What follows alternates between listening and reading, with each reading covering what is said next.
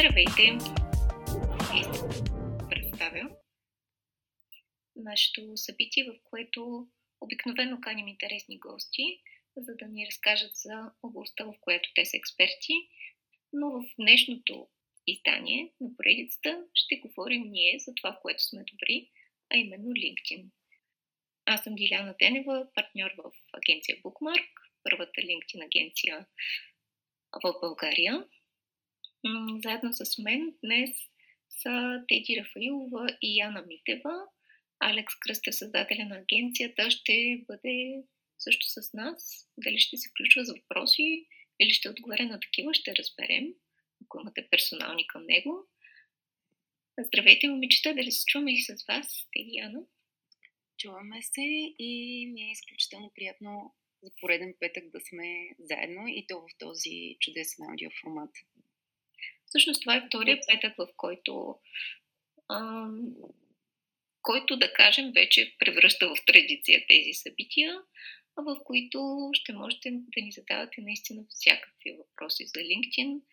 Дали те ще са свързани с вашия личен професионален бранд, с а, вашия бизнес, с а, страницата на компанията, която, в която работите или което управлявате, няма значение. А, всичко, което ви интересува за професионалната мрежа, ще бъде а, за нас ще бъде удоволствие да, да разкрием, да разбулим някои митове и да отговорим на вашите въпроси. Здравей, Яна! Дали ни чуваш? И да видим дали те чуваме добре. Тоест да чуем.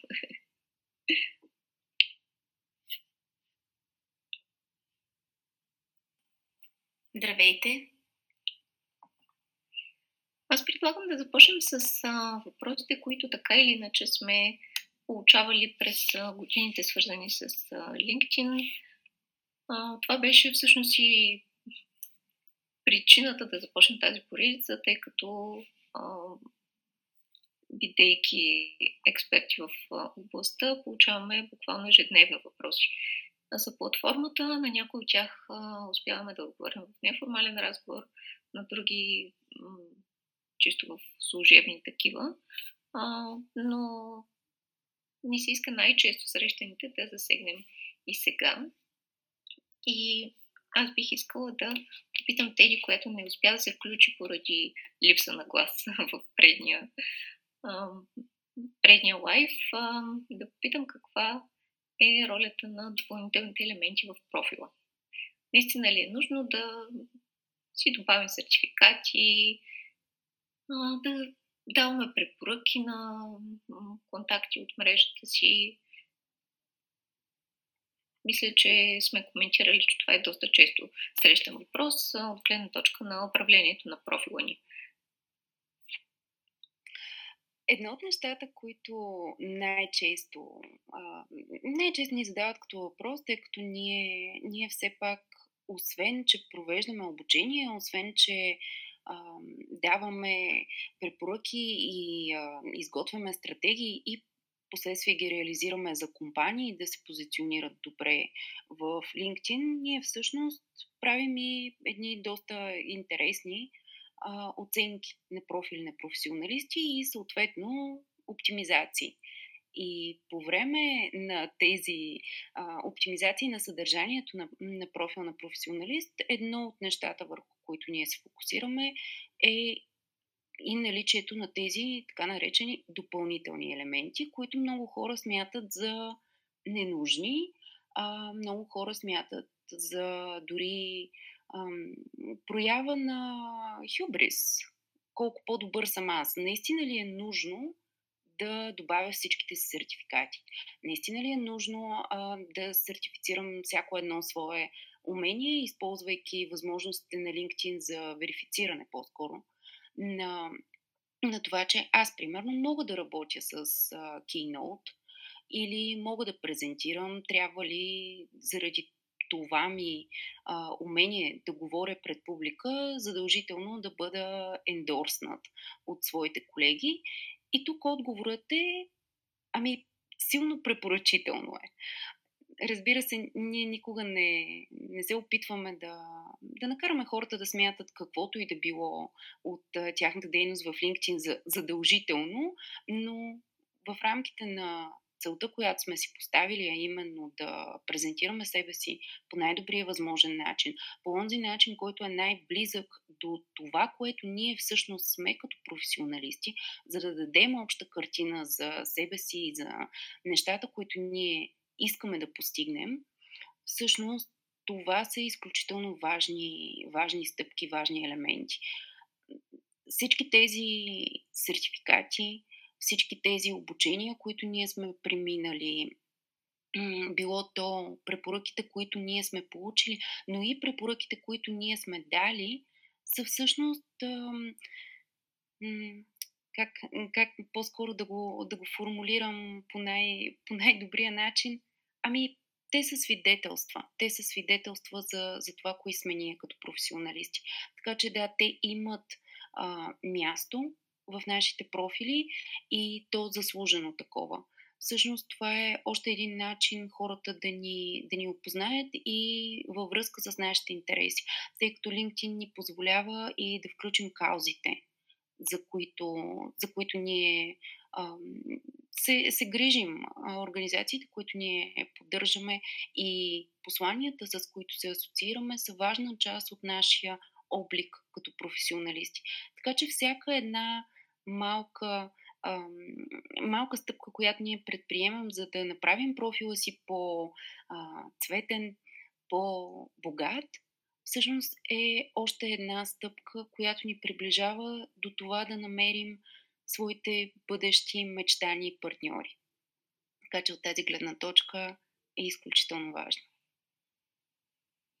Аз искам да припомня, тъй като се събрахме малко повече хора, а, да припомня, че вашите въпроси са добре дошли. Можете да а, вдигнете ръка посредством а, иконката долу в чата, която виждате. Така ще ви дадем думата, за да ни зададете своя въпрос. Разбира се, за тези от вас, които ни слушат на живо, а не в подкаста. Тези, които ни слушат в подкаста, пък приканваме да ни слушат на живо следващия път. Тези срещи правим всеки първи петък от месец. Така че следващото подобно събитие ще бъде чак през януари. Не пропускайте възможността да ни питате още днес. Можете да оставите и реакции а, по време на събитието. Също така, ако ви се струва пък интересно и полезно, използвайте иконката Invite, с която можете да поканите и хора, на които това събитие може да бъде полезно. Прекъснах някого преди малко. Мисля, че съвсем не ме прекъсна. А, аз надявам се, че съм отговорила достатъчно, достатъчно изчерпателно на въпроса дали е нужно да имаме всички тези допълнителни елементи в нашия профил, каква е тяхната роля. Но, може би, друг, друг така доста наболяващ въпрос е това въобще, след като сме си направили нашия All-Star профил, т.е. профил, в който има абсолютно всички нужни елементи, за да, за да изпъкне той в LinkedIn, добре, колко често трябва да влизам в LinkedIn, за да има смисъл от инвестицията, която съм вложил. И тук може би да попитаме Диди, да върна топката към теб. Ами, сега разбира се, отговорите, които даваме, а, генерализират до някъде. Няма как да е иначе, особено когато те са сборни, получавани от, така, от различни места. Тук, разбира се, няма един валиден отговор за всички и зависи какви са вашите цели в професионалната мрежа. Ако сте нови, в интерес на истината имаме една чудесна поредица, която Теди подавам към, към теб LinkedIn for Newbies в а, сайта на The Linked Book, а, където публикуваме, т.е. това си поредица на Теди, тя има а, няколко статии, в които дава съвети за това как да се държим в мрежата, ако сме нови в нея. Бих казала, че дори да сте нови и да не сте нови, добре е да влизате всеки ден или просто да си създадете навик в някаква част от деня, например сутрин, вместо а, така, по-обичайно използваната от вас мрежа, в която, да речем, няма да получите, от която няма да получите полезно съдържание, по-скоро прилив на ендорфини, да заложите на 20 минути LinkedIn. Това би означавало, че ще попаднете на съдържание, което професионалисти от вашата мрежа, зависи и каква е тя, ще, а, така, ще приемате съдържание, което вие сте решили, че може да бъде полезно за вас. В крайна сметка LinkedIn е мрежа, която ни помага да се развиваме като личности, професионалисти и да залагаме не толкова на макар че то не е никакъв случай изключено, а по-скоро да се да развиваме знанията и уменията си. Така че колко често трябва да влизаме, ще прецените сами, а, но ако а, си изградите навик, мисля, че това ще стане по-лесно. Вече за това колко често трябва да публикуваме, нещо, което ни питат също доста често, а, също няма един общ отговор. Би било неестествено, ако си направите профил и започнете така да бомбардирате мрежата си. Всъщност, вие няма и да имате особено голяма мрежа, която а, не е свикнала с това да получава съдържание от вас. А, но започнете постепенно. А, това, което помага в общия случай за това да създаваме регулярно съдържание е да си направим план. Като всяко нещо в живота, дори бих казала, в живота на една компания и в личния ни живот. Имаме ли план, можем след това да разчитаме на някакво постоянство в това да го извършваме, а да не са спорадични появявания тук и там. Така че ако някой има желание да пита по-подробно нещо свързано с регулярното съдържание, съм на среща. Аз бих искала да допълня. Чуваме се, нали? Чуваме се, да. Да. А, към това, което Диди каза, от личен опит мога да кажа, че относно това колко често да влизаме, колко време да прекарваме, след един известен момент това, това става по естествен начин. Когато ти публикуваш, когато а, общуваш с хора с, съобщения, участваш в групи и така нататък, ти малко или много получаваш известия, получаваш обратна връзка от твоите действия и искаш или не искаш, се връщаш отново в LinkedIn. Така че мога да кажа, че след като вече изградиш тази рутина и тази активност, а, то просто се случва по естествен начин, отново да се връщаш в мрежата и да продължаваш това, което си започнал. Всъщност ти много правилно засегна елемента с изграждането на общност, Яна, защото в крайна сметка идеята на мрежата не е само да си публикуваме някакви неща с а, така надеждата, че ще стигнем до голяма аудитория. Ключово е а, ангажирането с а, чуждо съдържание и то, разбира се, не по необходимост, не про форма, а реално ангажиране по интереси. Оставяйте коментари на тези постове, които ви струват интересни и допринасяйте с своята експертност към тях. Завързването на разговор в сферата на вашата област на интереси на експертност е нещо, което ще допринесе и за увеличаването на вашите последователи и създаването на една много по-силна мрежа. Яна, като говорим всъщност за последователи, мисля, че с теб сме говорили, че нещо, което така, вълнува доста хора е как да увеличат по възможност значително своите последователи на профила или на страницата си. Какво би казала ти? А, да, често, често сме получавали такива запитвания и това е нещо нормално. В крайна сметка това е част от нещата, към които всяка компания и а, всеки човек а, се стреми да има. А, тук а, инструментите и начините са много. А, от една страна има неща, които може да правим чисто извън LinkedIn, но те са по-базисни, като да добавим LinkedIn като част от контактите в вебсайта си или като част от визитката си в имейла или пък защо не в физическата си визитка. Аз все още съм фен а, на тези, макар и старомодни елементи. А когато става въпрос вече за LinkedIn, а, на първо място, това сме го говорили много пъти, е, че го споменахме, е, и роля има а, качественото съдържание и а, редовното публикуване на такова, като тук мога да отбележа, че а, да, много компании използват мрежата за това да споделят новини за това, което се е случило, събития, инициативи, което разбира се е нещо, което се подразбира, нещо, което трябва да правим.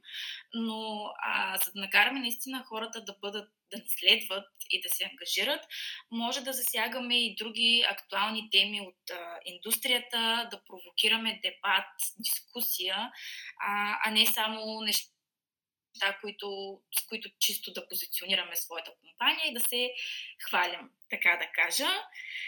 А, друг инструмент това е да използваме а, личните си мрежи, т.е. мрежите на служителите или дори на хора, които по някакъв начин непряко са ангажирани с нашата компания, т.е. могат да не бъдат само служители, а, и те да използват личните си мрежи, за да а, канят хора.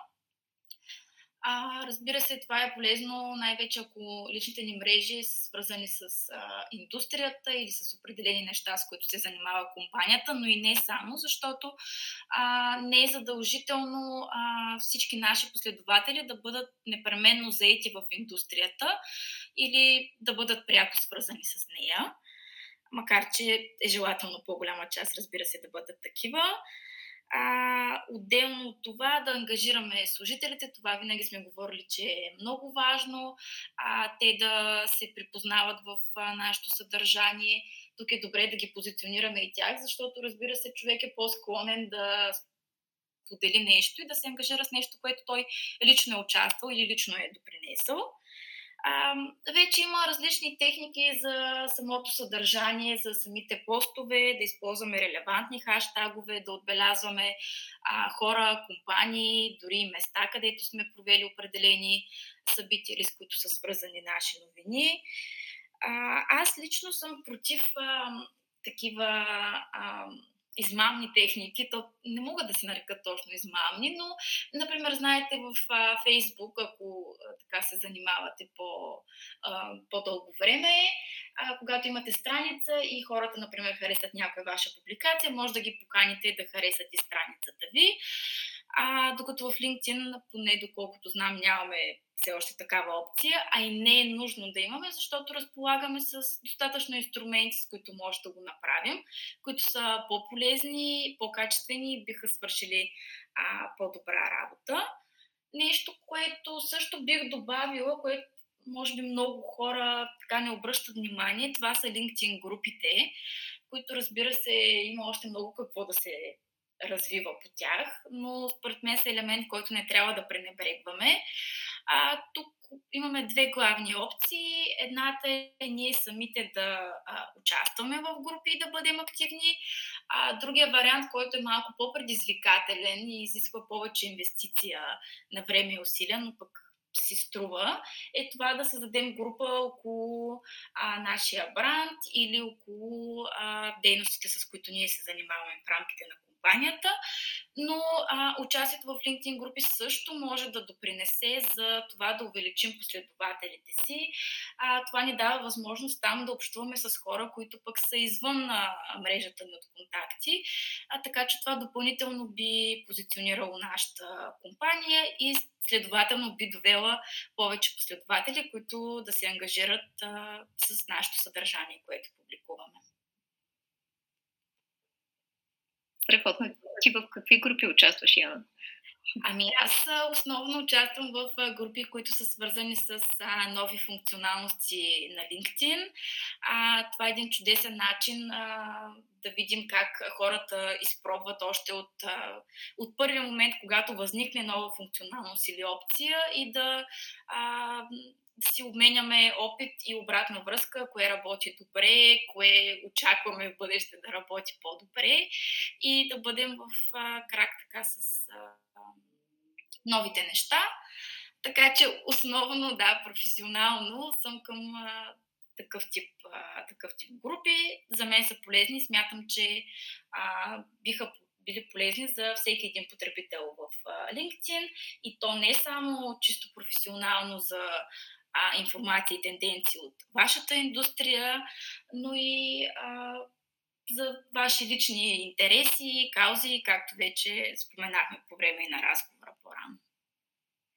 Аз съм много щастлива, че всъщност разговора се завъртя от личните профили към страниците на компаниите. И тук ми се иска да подам топката към Алекс, който все още не се е включил в разговора. Но ноември месец за нас беше изпълнен с много събития. Както споделихме и в бюлетина на Bookmark, участвахме, организирахме, помагахме и говорихме по време на събития на няколко от тези събития, когато лектор беше Алекс, а, той представи концепцията за пете кръга на LinkedIn. И от, в, в този смисъл ми се иска, Алекс, да споделиш малко повече за тази концепция и по-скоро да ни кажеш как точно тези пет кръга помагат на компаниите да присъстват по-добре в професионалната мрежа. Здравейте и от мен аз до сега не случайно си мълчах. Диди все пак а, така каза, че не е много задължително да се включвам в този вайб, затова аз си стоях спокоен на страничната линия от резервната скамейка, само че ето, треньора каза, сваля Анцуга, влизай да загряваш. Така, Добре че, дошъл. Страхотни, благодаря ви. А, страхотни бяхте до сега и го казвам, защото вече част от нещата, свързани с петте кръга, ги споменахме и няма да има нужда аз да, да влизам повече в детайли. Но накратко, през всички тези години, в които аз се занимавам с LinkedIn повече от 10 и в формата, в който Bookmark съществува в момента от повече от две насам, занимавайки се приоритетно с LinkedIn, ние виждаме много конкретни специфики на платформата и начина по който те се отразяват на присъствието на компаниите, на общуването с различни аудитории, вътрешни и външни. И съответно имахме възможност много ясно да видим как точно това присъствие може да се случва ефективно. И благодарение на всички тези не просто наблюдения, и доста данни, които имаме налични проверявали сме, валидирали сме, включително като тези, които биха могли да се споменават и развиват.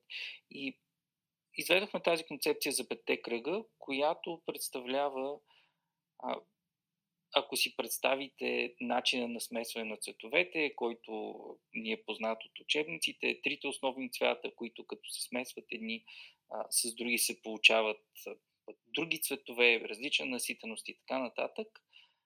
Същото нещо за нас въжи и в LinkedIn.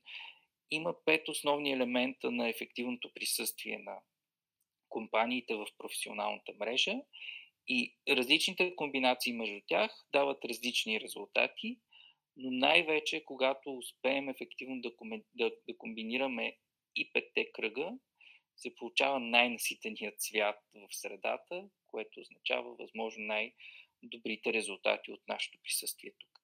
Кои са тези пет кръга?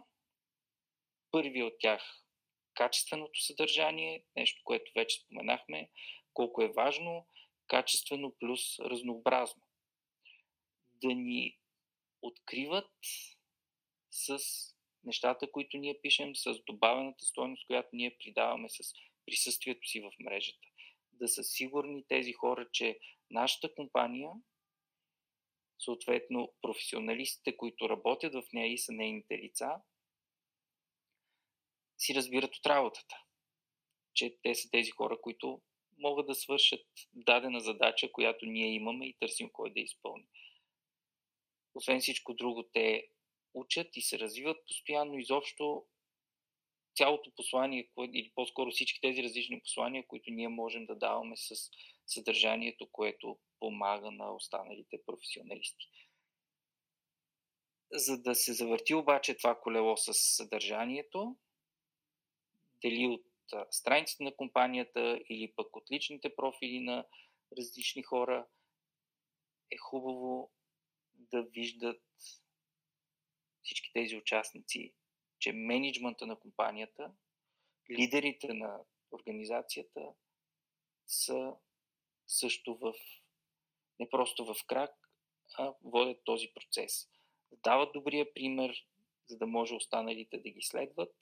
А в интерес на истината, така ние, че всички ние като потребители, без значение дали като крайни или в B2B сегмента, обичаме да познаваме брандовете, с които си взаимодействаме. Това е нещо, което се засили особено много през последните години, благодарение, разбира се, на социалните мрежи. Искаме да знаем какво мислят хората, които управляват дадени компании, а с тях и дадени процеси за тяхното развитие. Така че присъствието на лидерите, присъствието на средния, но най-вече на висшия менеджмент на компаниите, реално засилва много повече целият ефект, който обикновено маркетинг специалистите търсят. И започвайки с менеджерите, стигаме и като мини резултат, да кажем, от, от тяхното присъствие до по-ангажирани служители. Имат добрия пример, виждат, че този, че този канал е важен за платформата, намират малко повече смисъл в това самите те да присъстват и този начин да разширяват още повече не просто стоиността, която компанията с присъствието си дава в LinkedIn, но и доверието към компанията, към бранда в различни аспекти, но най-вече едно, още едно нещо, което е специфично за нас като, като потребители, като човешки същества, рационални или пък малко по-емоционални, ние обикновено даваме доверието си на хора, а не на компании, не на брандове. Затова има а, инфлуенсър маркетинга, за да може компаниите да се асоциират с конкретни лица, на които хората имат доверие и така нататък, или пък се показват много често служители, за да може отново да бъдат асоциирани брандовете с лица, харесвани, познати и така нататък. Изобщо служителите са страшно важни, тяхната ангажираност и най-вече факта, че благодарение на ангажираните служители компанията може да създава много повече съдържание, органично, в същото време, да, даже и по-важно, много по-естествено. Хора, които могат да говорят от първо лице в своите профили, без задължително да има някакъв натиск, това, което пишат и създават като съдържание, да бъде а, крайно корпоративно, скучно и така нататък, а и принципно съдържанието в LinkedIn не трябва да бъде скучно. Четвъртия кръг постоянното разширяване на аудиторията. На първо място с включването на много повече хора в комуникацията на компаниите, това става естествено.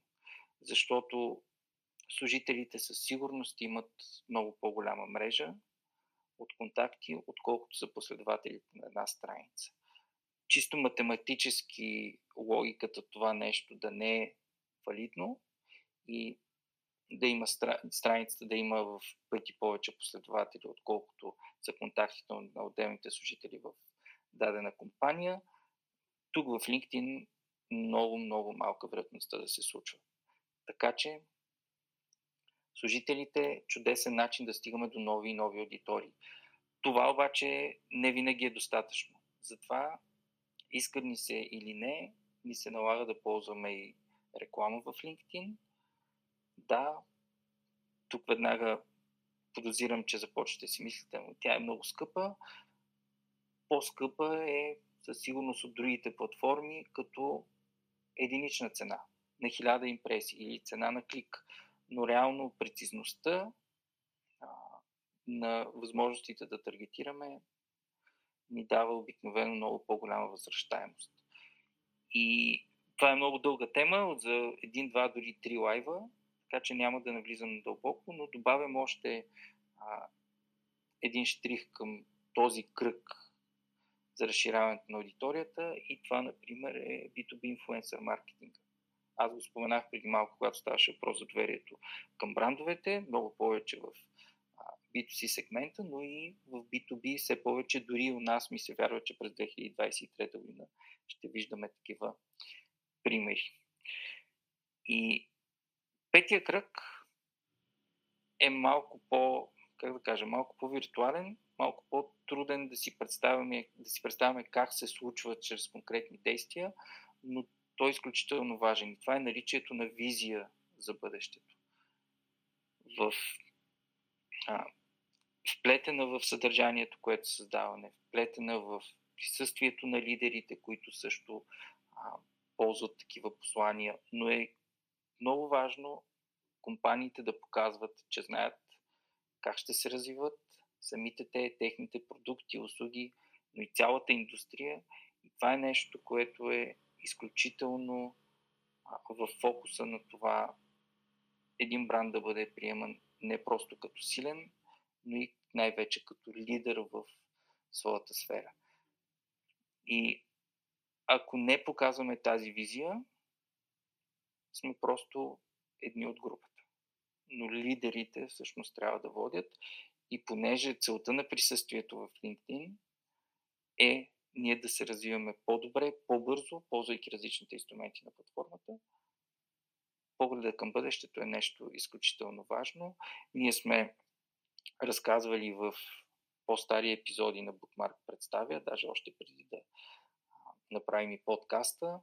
А сме говорили за колелото на идейното лидерство, така че е концепция, която също можете да разгледате. Тя е много ясно свързана с това. И така, за да, преди да прекъсне Диди, понеже говоря страшно много, но така и не трябваше да ми давате да си почивам, петте кръга накратко. Качествено съдържание, пример от менеджмента, от лидерите на компанията, ангажирани служители, постоянно разширяване на аудиторията по различни начини и ясна и често показвана артикулирана визия за бъдещето. Всъщност аз ще я да те помоля точно за това обобщение, тъй като а, елементите са важни, но изпадайки, навлизайки в детайл за всеки един, може би някои от слушателите ни загубиха общата рамка, тя е изключително важна. Надявам се, че ще слушаме още повече за тези пет кръга, Алекс, от тук нататък. Мисля си, че точно това ще се случва. Ще имаме възможност първа да навлизаме в детайли, защото колкото повече си ги обсъждаме между нас и съответно ни питат за отделни аспекти, толкова по-интересно, разбира се, ни става да задълбаваме още и още и да изследваме. Аз споменах в началото различните ам, взаимодействието между различните кръгове, когато не са петте едновременно, как точно се отразява на ефективността на присъствието. Да, аз съм сигурна, че можем по часове да говорим само за един от кръговете, така че разговорът е първа предстои. Припомням, че ако имате въпроси, можете да ги задавате на живо, ако ни слушате на живо. Ако се притеснявате да използвате микрофон или пък нямате възможност, то оставете коментар в събитието. Наглеждаме и тази страница, така че ще видим въпроса ви със сигурност. Ще изчакам малко за вдигнати ръце. По-скоро няма. Добре. Тогава аз съм си извадила списъче с много-много въпроси. Няма да минем през всичко, но едно, един често срещан а, въпрос е кое, кой формат е най-ефективен в LinkedIn, на какво да заложим. Само видеали да публикуваме, а, има ли някаква тайна, алгоритъма на LinkedIn крие ли нещо от нас и съответно имаме ли достъп до тази информация. Може би да си разделим въпроса. Еди с какво би започнала тук? Сигурна съм, че сте питали и теб много пъти. Това е наистина един от най-често задаваните въпроси. Ние, като хора, винаги търсим прекия път и това е едно от, едно от нещата, които много ни вълнуват добре. Кой точно формат да избера, така че моят пост да стане вирусен. Да, да избухне, всички да го гледат, да му реагират, да има коментари. Ами, рецепта за това и един еднозначен отговор наистина няма. Всичко е въпрос на експеримент, всичко е въпрос на обучаване, било то на аудиторията, с която ние си говорим и на която говорим в LinkedIn и обучаване на нас самите как да структурираме информация, за да я предоставим по интересен и дори закачлив начин. Алекс спомена, в LinkedIn съдържанието наистина не бива да бъде скучно. И един от тези начини наистина е чрез видео.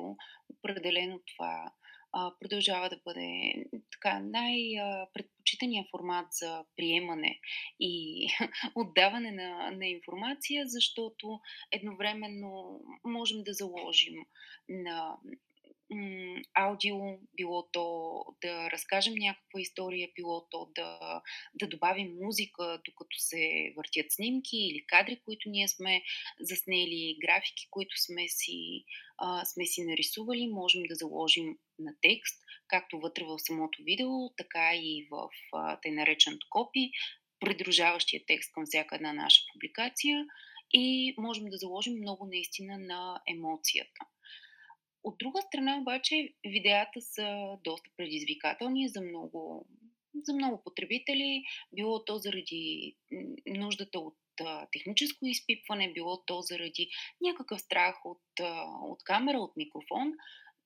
Едно от, едно от нещата, които аз изключително много харесвам, е колекцията, колекцията от снимки, които, които очевидно са направени от потребителя, пакетирани са в един, в един пост, през който можеш да, а, през който можеш да преминеш, можеш да видиш една история, разказана чрез снимки и разбира се, чрез придружаващ текст.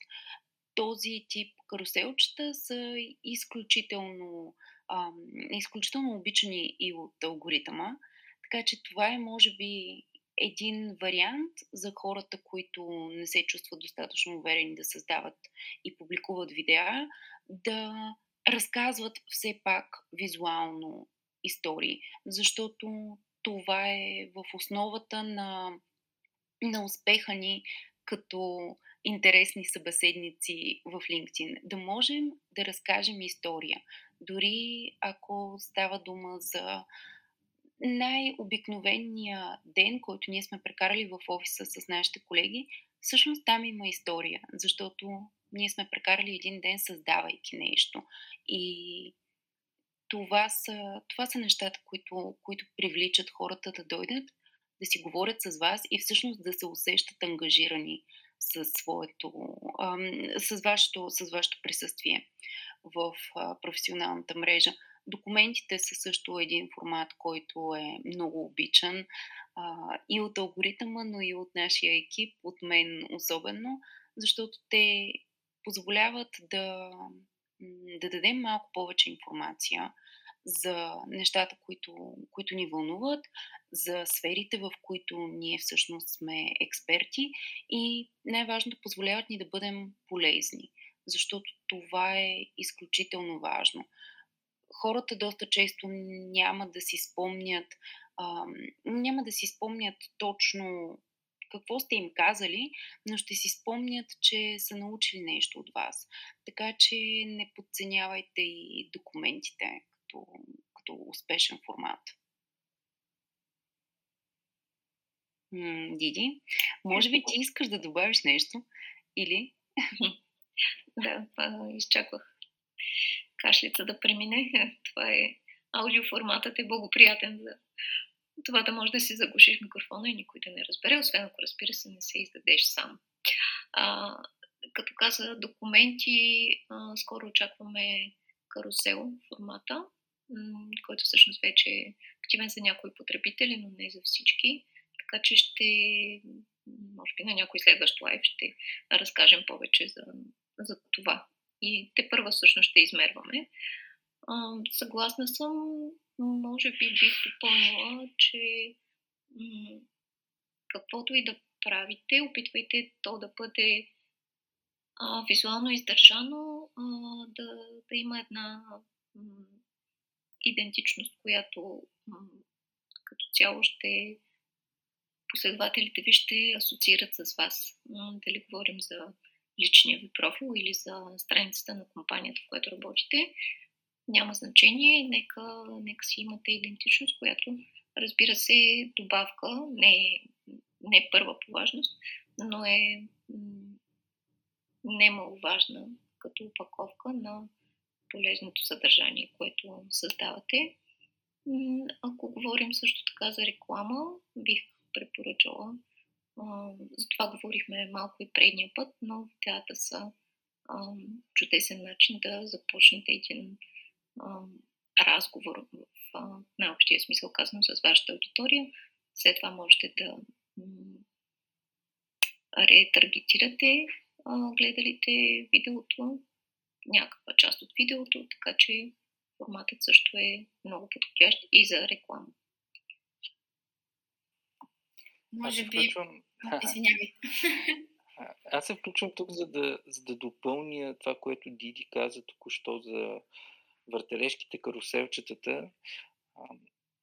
От известно време насам при наистина май най-добре работещите на този етап от гледна точка на ангажираност галерии, понеже не са точно албуми, с снимки ни се показва едно съобщение, че някои от потребителите може би виждат тези снимки като, като въртележка, което е различно, различен като формат, просто да ги виждат хоризонтално, а не в как да кажа, мейсънри се нарича като стил, когато става въпрос за галерии в, в веб дизайна понякога, така че това е още една посока, в която виждаме, че ще се развиват и подозирам, че причината за това е а, наистина видимо по-високата ангажираност а, на снимките и изобщо на съдържанието, което съдържа повече от един елемент. Преди да се върнем към Яна, аз всъщност имам въпрос към тези от вас, които ни слушат, а, ако някой от вас би искал да сподели кой е формата или форматите, които работят най-добре за него, добре дошли сте, вдигате ръчичка и ви качваме горе на сцената. Извинявай, Яни.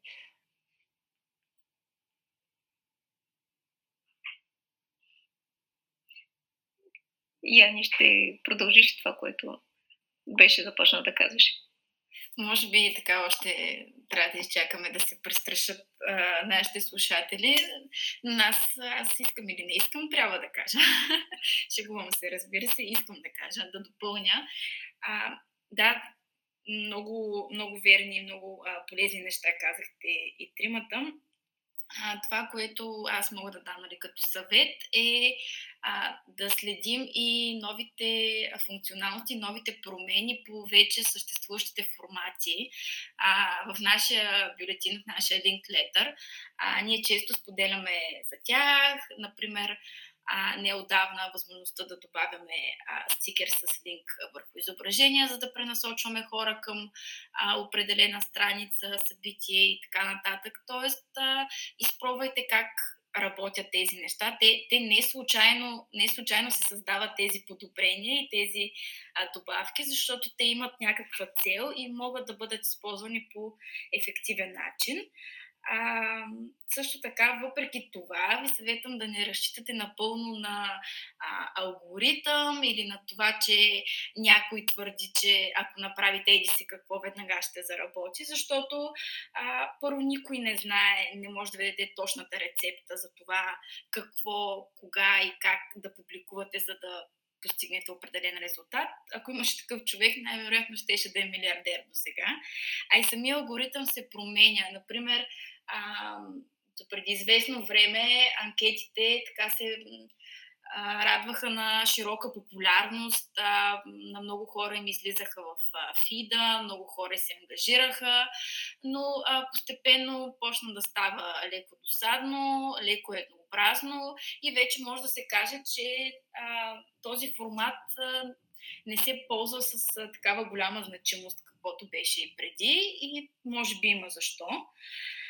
А, също така, а, това вече го споменахме, но е важно нали, да отбележим, че а, трябва да се намери а, нали, възможно най-добрия баланс между визуално съдържание и текстово съдържание, защото вие може да говорите много а, хубави неща, но ако го публикувате в 10 абзаца в един пост, най-вероятно никой няма да стигне повече от половината от вашия текст.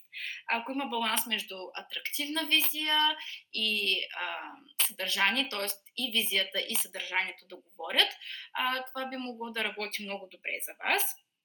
И Последно бих сега да добавя, че независимо какъв а, формат използвате, разбира се, а, вие може да следите как аудиторията се ангажира, тъй като в LinkedIn има възможност а, да наблюдавате анализи на това как се представят вашите публикации да видите кое работи най-добре за вашата аудитория и да се съобразявате с това. А, важно е по какъв начин се ангажират хората. Тоест, без значение какъв точно формат използвате или по какъв начин точно а, пресъздавате това, което искате да кажете.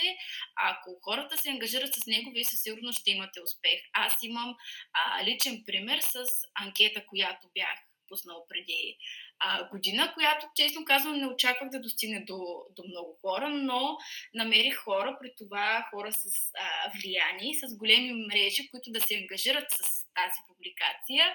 И това ми е а, публикацията с най-висока ангажираност, близо 18 000 а, преглеждани и още 400 гласа така да се похваля. А, не съм успяла да го постигна втори път, а, но може би ето и аз трябва да намеря тая точна рецепта, която ще работи най-добре за а, хората от а, моите контакти. За добро или лошо, както се казва, обощаря понякога ходи бос и а, при нас често енергията е насочена към това да търсим най- най-добрите варианти за нашите партньори. Но а, личния бранд също изобщо не е за подценяване. Аз виждам въпрос. тоест, вдигната ръка. А, поред давам първо на Божидар. Здравейте. Здравей.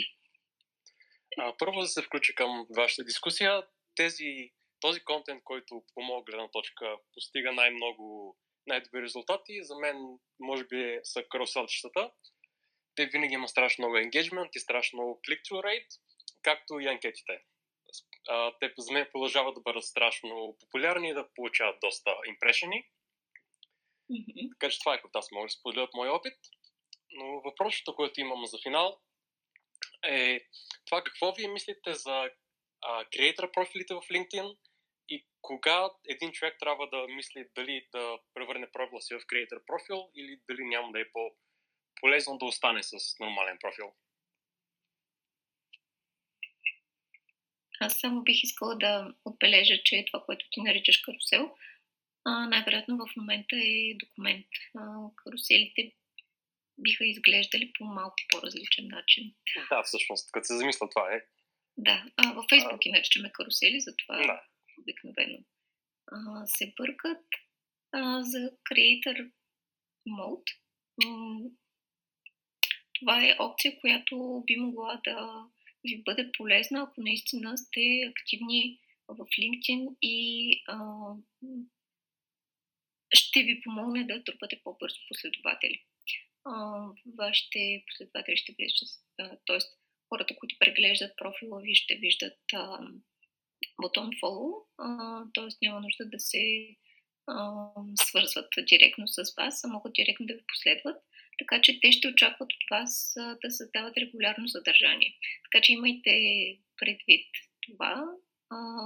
Със сигурност го препоръчваме за тези от хората, които се свързват с нас, които наистина разчитат на мрежата да бъде основен източник на полезна информация и на потенциални партньори най-вече.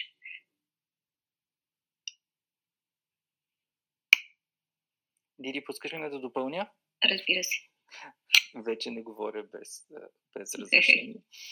А, да, другата от спецификите при, при Creator Mode е, че съдържанието се качва доста повече на профила, фичър секцията, последните публикации за сметка, например, на About секцията, текста за мен, който обикновено стои общо взето най-отгоре, за потребители, които, понеже няма толкова голямо съдържание, платформата казва, добре, тогава нека да останалите да видят как се, как се представили.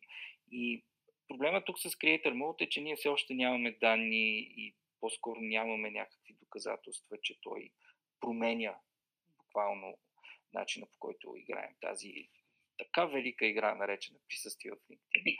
А, но въпреки това посланието, което ние даваме и позиционирането през конкретни теми, което малко по-рано споменахме, че е изключително важно, а, за да може нашата аудитория да ни възприема като хора фокусирани в дадена посока, разбирайте експерти в дадена индустрия или, или ниша, сфера и така нататък. Така че колкото по-ясно показваме тези неща, толкова по-лесно ние формираме личния си професионален бранд. А, и въпреки това, ето пак ще го кажем, експериментирайте, виждайте дали работи за себе си или не. Това е най-доброто, което може да, да се случва. Благодаря. Ето, качваме а, всъщност кой беше. Окей, okay. Добре. Петър Джугански, здравей, много се радвам да, да те чуем тук, да те видим в... Здравейте, първо да питам дали ме чувате. Перфектно. Добре, много се, много се радвам а, за което. Аз имам няколко въпроса, обаче първо ще почна с един ран срещу а, LinkedIn първо не ми изпрати самата платформа Reminder. Пък аз съм убеден, че вчера кликнах, че искам да присъствам на днешното събитие и съвсем случайно от профила на Александра видях, че го има. След това установих, че има някакъв проблем с микрофона, който може би беше от браузера, но съвсем случайно вече цъках да резнах хент и викам, а, нещо не, не е свързано.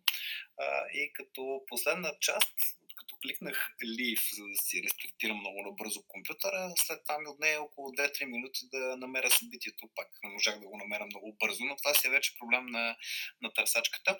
Мога да ви кажа за Creator профила. Аз преди няколко месеца финално реших да, стана, да, да, да, да се кликне, че съм Creator.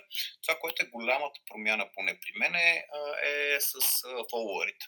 Не мога да преценя дали сега стигам до повече хора или не, защото така или иначе преди, примерно, поствах сравнително често. И то това е магият. Да, за да имаш много повече хора, които да ти четат работите, трябва да постваш много по-често. Естествено, съдържанието да е quality, така, което по-рано го а, говорихте.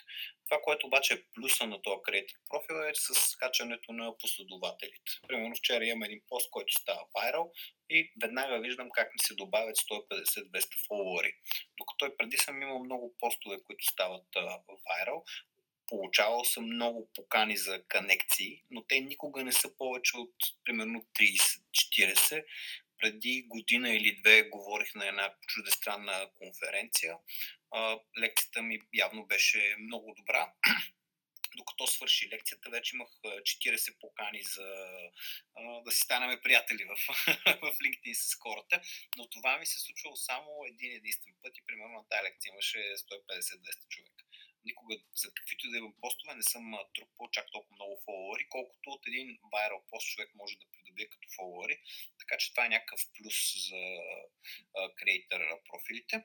Иначе по а, въпросите, които имах, един е а, с коя а, платформа в момента сте свързали, може да сте го споменали от началото или в някои от другите епизоди, за да направите този аудио ивент. Кое ползвате? Благодаря ти.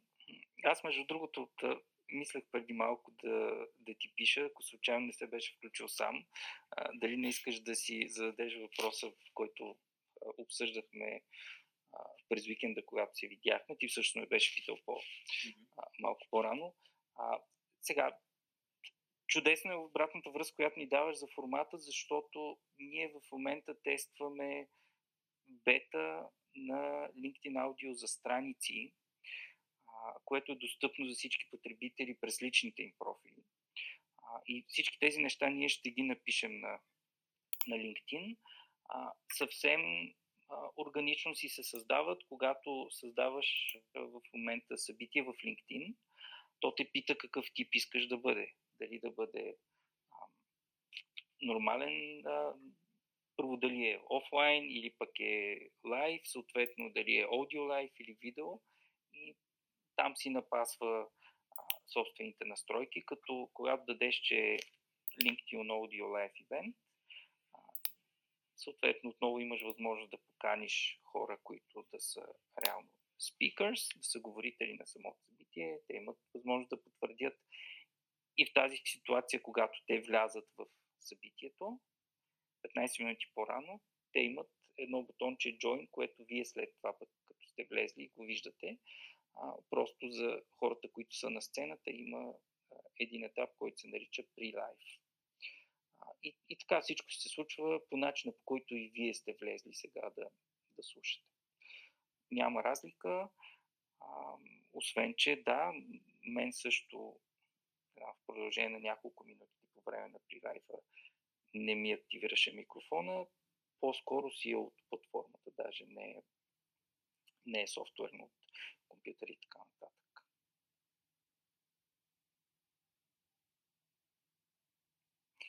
А, искаш ли да пуснем само Цвети да си зададе въпроса? Няма да те сваляме от сцената и после ти да си зададеш втория, понеже каза, мисля, че имаш повече от един.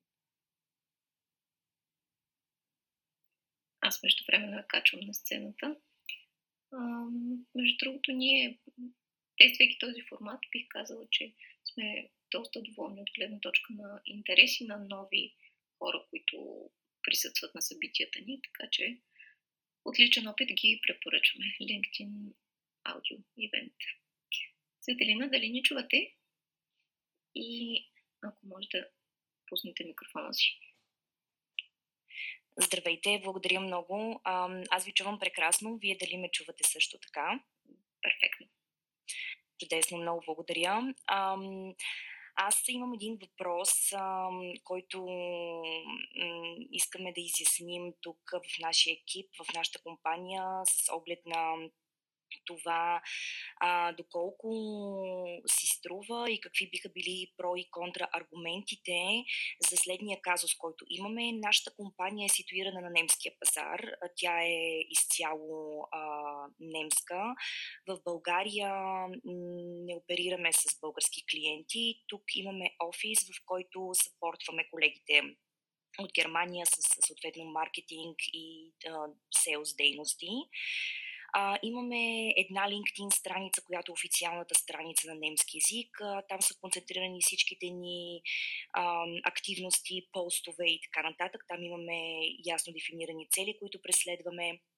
Имаме обаче и българска страница, а, която касае а, компанията в България. А, там обаче се случи така, че с течение на времето а, я занемарихме а, най-общо казано. Не генерираме контент, не, не, не я пълним със съдържание тази страница, а, просто защото цялото ни време, внимание и активности са свързани именно с немската страница, където са нашите лидове, нашите клиенти, където е нашата а, активна аудитория. Говорихме дали изобщо има смисъл тогава от такава страница, а, която касае българския офис а, дали да я махнем изобщо и да си останем концентрирани само върху главната немска страница или пък би било странно и не много а, смислено да имаме все пак български офис, който е навсякъде комуникиран, а, че фирмата разполага с офис в България. А, ако я махнем, тогава пък а, съвсем няма да има връзка с LinkedIn, в LinkedIn няма да е ясно, няма да е ам, известно, че компанията разполага с български офис. особено по-голямата част от маркетинга на компанията е в България.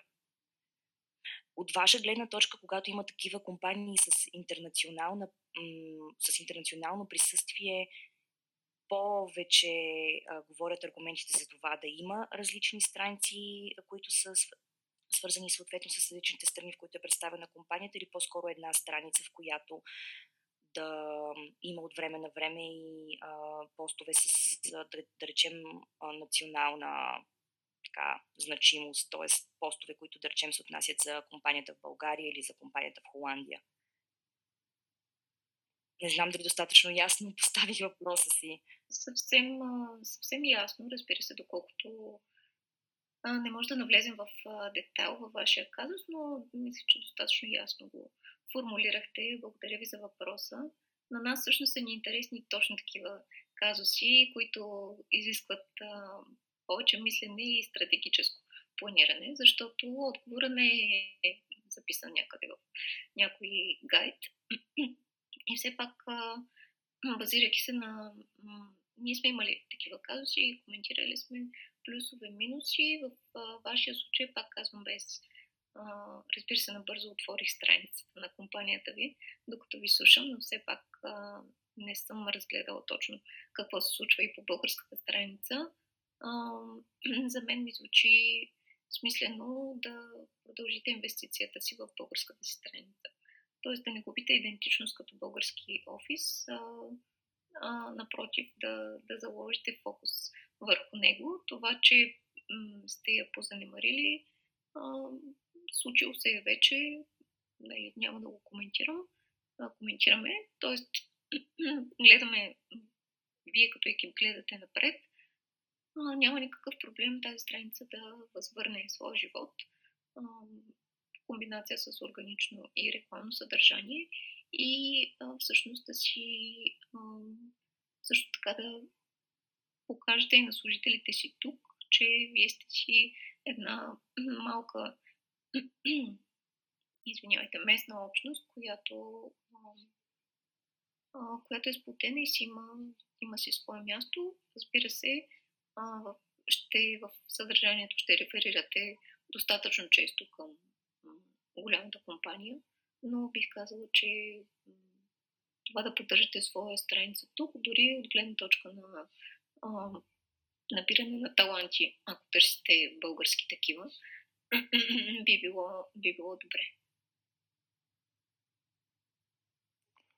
Едно от нещата, които е хубаво да, да погледнете е а, първо наистина какви са целите на това присъствие и това, което Диди каза, а, откриването на таланти със сигурност един от двата, максимум трите най-големи фокуса и причини изобщо хората да влизат в, в LinkedIn а, с, заедно с продажби, плюс ученето и позиционирането по този начин, а, е наистина да, да си прецените имате ли нужда от собствен сплотяващ елемент тук на локално ниво. А, това много зависи от това каква е централната стратегия за голямата страница, а, защото пък винаги има обратната гледна точка, понеже питате за предимства и недостатъци. Обратната гледна точка е реално двойния ресурс. Защото страница с два, две публикации в месеца няма много смисъл от нея. Реално същото е и с страница с а, две публикации в годината, както вие в, в момента тази на Софийския кон, макар че аз просто наистина подозирам, че сте спрели да публикувате, а не просто да сте я сложили толкова на заден план. И преценете кои са ви най-важните цели наистина в случая. Знам, че звучи прекалено общо, но без детайлите е така. И дали можете тези цели да ги постигнете само през голямата страница. Например, едно от нещата, които посочихте, е, че няма как да става ясно, че имате Софийски офис само през голямата страница. А истината е, че то вече си става ясно. Защото отваряме About секцията и виждаме, че има офиси в София и в Стара Загора. А, съответно два в Германия плюс Амстердам. И това е, да кажем, по-малка характеристика. А, ако ще успявате да създавате съдържание и за двете страници, стреляйте и с двете страници. Ако обаче няма особена нужда да поддържате страница на български язик, защото ви трябват хора, които говорят немски, и ви трябват хора, които наистина от гледна точка на клиенти, пък отива на другата страна, взимат решение за няколко различни пазара и съответно български може да не е сред езиците, които ползват, а, тогава добра идея да се фокусирате в голямата международна страница. С нея идва и а, мащаба, идва и а, усещането за по-голям бранд, а, изобщо доста повече причини. Така че, ето, сега за първ път ще ни се случи да си противоречим едни на други по време на лайф, но а, аз честно казвам, пък виждам доста повече а, така, тези и, и факти, които сочат към това, че по-скоро нямате нужда от страницата на български. Обратното на това, което Дини каза. Така че наистина доста повече данни обикновено са нужни, включително да си сравните а, кое съдържание как се е представило и дали има полза, дали е имало полза от тази ви страница на български. Ако е имало полза и всъщност сте получавали, а, да кажем, кандидатури, намирали сте си по-лесно хора за екипа, а, понеже казахте, че ако правилно съм чул, не сте насочени към българския пазар, така че не очаквам да са, да са влезли запитвания. А, затова се връщаме към откриването и развитието на таланти като, като фокус. А, така че това, което ще, ще помоля да ни, да ни дадете, например, няколко дни, да можем да, да погледнем отвън, разбира се, и съответно ще, ще дадем малко по-информирано мнение. Сега общо взето наистина обсъждахме а, възможни ползи и недостатъци. Да, аз много благодаря за изчерпателната информация и за импулсите, които дадохте. Със сигурност няма едно правилно решение и про и контраргументите в случая наистина са а, смислени и така ни дават храна за размисъл как стратегически да подходим най-добре в случая, така че да вземем най-доброто решение за това как да се позиционираме в LinkedIn. Така че наистина благодаря ви за за тази информация и ще съм ви благодарна да споделите и други свои виждания по-детайлни. И, и аз благодаря за въпросите още веднъж. А, Пепи, връщаме се към теб. Чудесно. Пак да ви благодаря за хубави, отговор, който давахте на Цветелина. А, сега пак да се върна аз на предишния си въпрос, защото аз бях тръгнал да създавам подобен ивент, само че не през, през моят си личен профил, само че да извидал. И там това, което ми показа при създаването на ивента е, че трябва да го вържа с а, някакви под, такива по-така стриминг платформи. Иска да ми кажа, че в момента вие просто сте влезли в ивента и самата платформа на LinkedIn директно ви свързва с, с звук. Така ли? Точно така, но само за лайфовете. Добре. Когато става въпрос, да, когато става въпрос за видео, а, е малко по очевидно заради, заради самото видео, е малко по-сложно. А, ние ползваме Restream като платформа, когато става въпрос за, за видеолайфове. В среда имахме такъв страхотен с Павел Панов от In Your Hands. Альтернатива, която а, други колеги ползват, мисля, че Limakon, Иван Бондоков ползват StreamYard. Тествали сме и двете, общо взето почти никакви разлики и беше въпрос на някакво предпочитание. Даже то малко смешничко, но хареса ни, че в, а, в Restream има малко повече възможности за да, преходи към кадри и така нататък, плюс дизайн. Изобщо от малко по-красивата и функционална част. Иначе чисто технически никаква разлика. А, плюс има възможност да се свърже и собствена платформа, например нещо, което минава през OBS, да кажем, което е а, софтуер с отворен код за, за видеостриминг. А, и това е възможно вече през а, SMTP настройки и така нататък, а, чисто технически неща, с които когато човек вече започне да се занимава, ги овладява доста бързо обикновено, така че не е задължително а, да е платен софтуер, каквито са все пак Restream и, StreamYard. И има възможности, между другото, за стримване и през Zoom, но тук вече ми се струва малко по-технически осложнено. И да, честно казвам, ние предпочитаме да даваме 50 евро на месец. Има и по-низки планове, а, но да можем да стримваме, когато има видеолайв в няколко различни платформи а, и включително да няма брандиране на платформата, която ползваме, което понякога не е без значение. Но достъпно е при всички случаи. Чудесно, много ти благодаря. Аз съм проучвал StreamYard, която май не каза, че сте я ползвали или някой от вашите там, а не Restream, мисля, че казахте. А, цената мисля, че до 30 долари, защото така ти е по-ефтините и съм решил в бъдеще, ако правя повече неща, да, да използвам някой от тях, което е супер, супер точно това търсех. Аз като цяло предпочитам а, да гледам и хората, докато си а, говорим. Не съм най-големия фен на аудио-ивентите, но пък а, има така доста полезност, като има подобни, подобни разговори.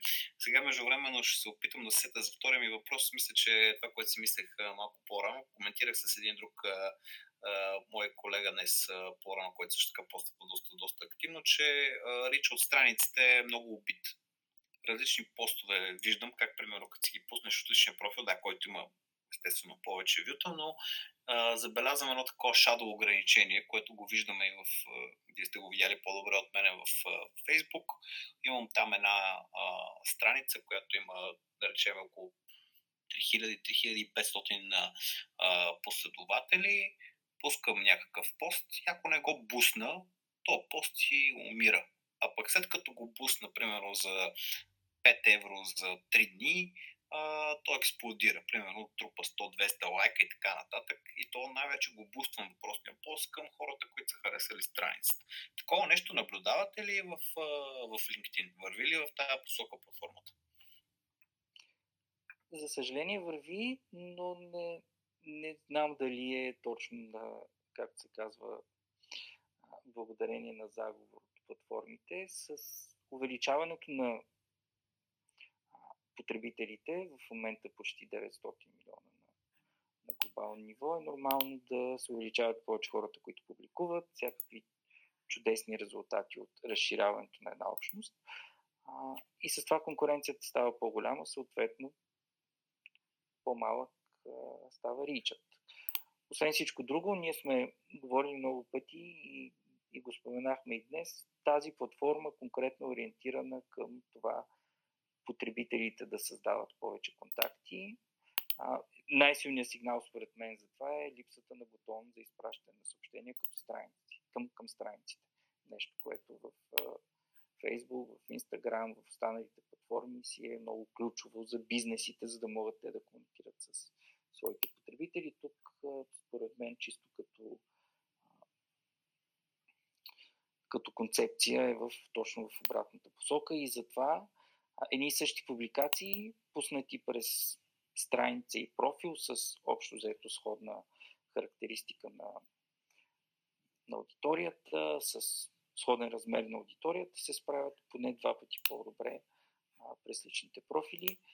И тук също има малко и психология, според мен, нещо, което споменах, докато разказвах за петте кръга, а е, че ние така или иначе се доверяваме на хора, доверяваме се на лица и си говорим повече с, с лица.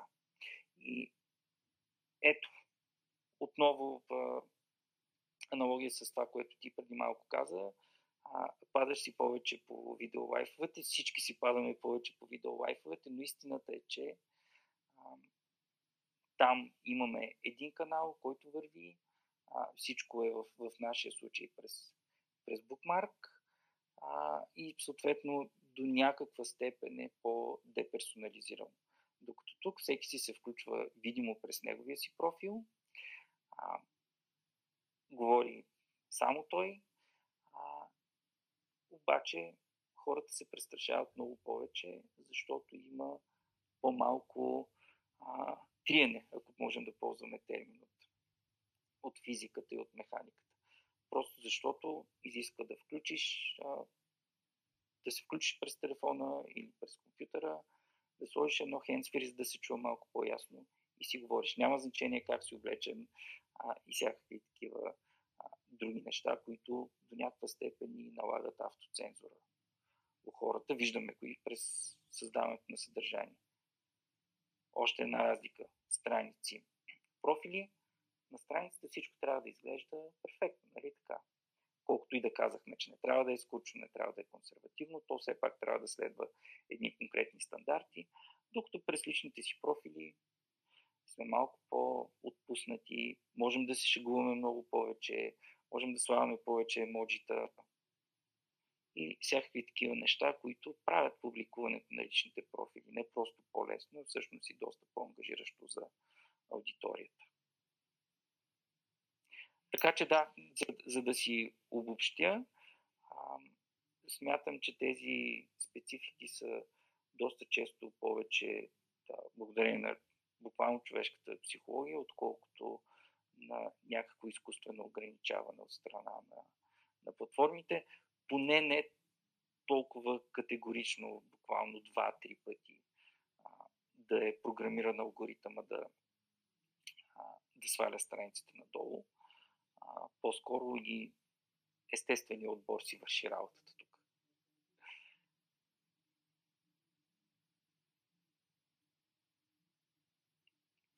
Супер, благодаря ти, благодаря ти много. А, сигурно още много въпроси могат да дойдат, ама да, ще остава останете да, да питат нещо, пък и гледам така, че пресрочихме времето за, да, за днешния лайф. Много ви, много ви благодаря и на, и на теб, и на, на Цвети, и на Божидар, който се включи по-рано. Аз предлагам да закриваме. Ще, ще помоля Яна и Теди да, да пожелаят или да посъветват нещо за финал, както обикновено правим и си записвайте си въпросите или ни ги пуснете, ако искате сега, за да останат за следващия ни лайф, който трябва да е първата седмица на януари, като за начало на новата година. Датата, да кажем, че ще я а, обявим допълнително, понеже не признавам си, че не сме обсъждали, а пък календара е малко по-сложен. Чудесно. Най-вероятно на 6 януари ще направим следващия лайф. Дами, вие сте за последни съвети.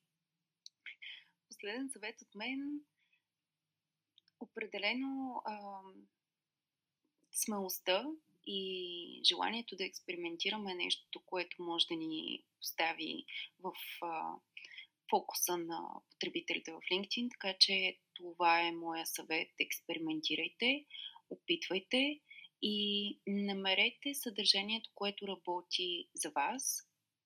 Когато, разбира се, създавате съдържание за м- страницата на вашата компания, правете го с стратегия. Никога не е добра идея просто да публикуваме нещо, за да бъде публикувано. Това е, може би, една от големите грешки, които хората допускат. Ами ние просто ще дублираме съдържанието, което имаме за другите канали. LinkedIn е а, платформа с съвсем различни а, изисквания от страна на потребителите към съдържанието, което им се представя. Затова имайте го предвид винаги, когато, а, когато натиснете бутончето Старта пост. Това е това е нещото, което може да ви направи интересни, да, да показвате, че вие, вие всъщност сте иноватори и сте лидери. Така че това ви пожелавам аз за края на, за края на годината. Отделете време, за да изготвите стратегия, било то за компанията си, било то за своя личен профил и ще видите, че тя ще ви се отплати. Теди, разбира се, много обича да иземва нещата, които аз искам да кажа. Накратко, създайте си свой подход, използвайте това, което вече знаете и най-вече това, което научихте днес и ще продължавате да научавате в следващите ни аудиосъбития и се надяваме, че следващия път отново ще ни, така, ще ни се похвалите с успеха, който сте постигнали в тази област. Това беше всичко за второто издание на LinkedIn аудио поредицата. Питайте ни всичко за LinkedIn като част от Bookmark представя. Тук бяхме почти всички от Bookmark. Много благодарим за въпросите ви. Всичко, което искате да питате в следващия един месец, имате два варианта. Откривате ни в LinkedIn и ни питате, или пък си го записвате и ни задавате въпрос на следващото издание на Питайте ни всичко за LinkedIn, което е с работна дата 6 януари 2023 година от 11 часа, даже си има и час. Топли празници, успех! Прекарайте си още малко време в LinkedIn, ако през по-заетата част от годината не сте имали чак такава възможност и вижте как тази платформа работи. Страхотен декември и пожелавам всички!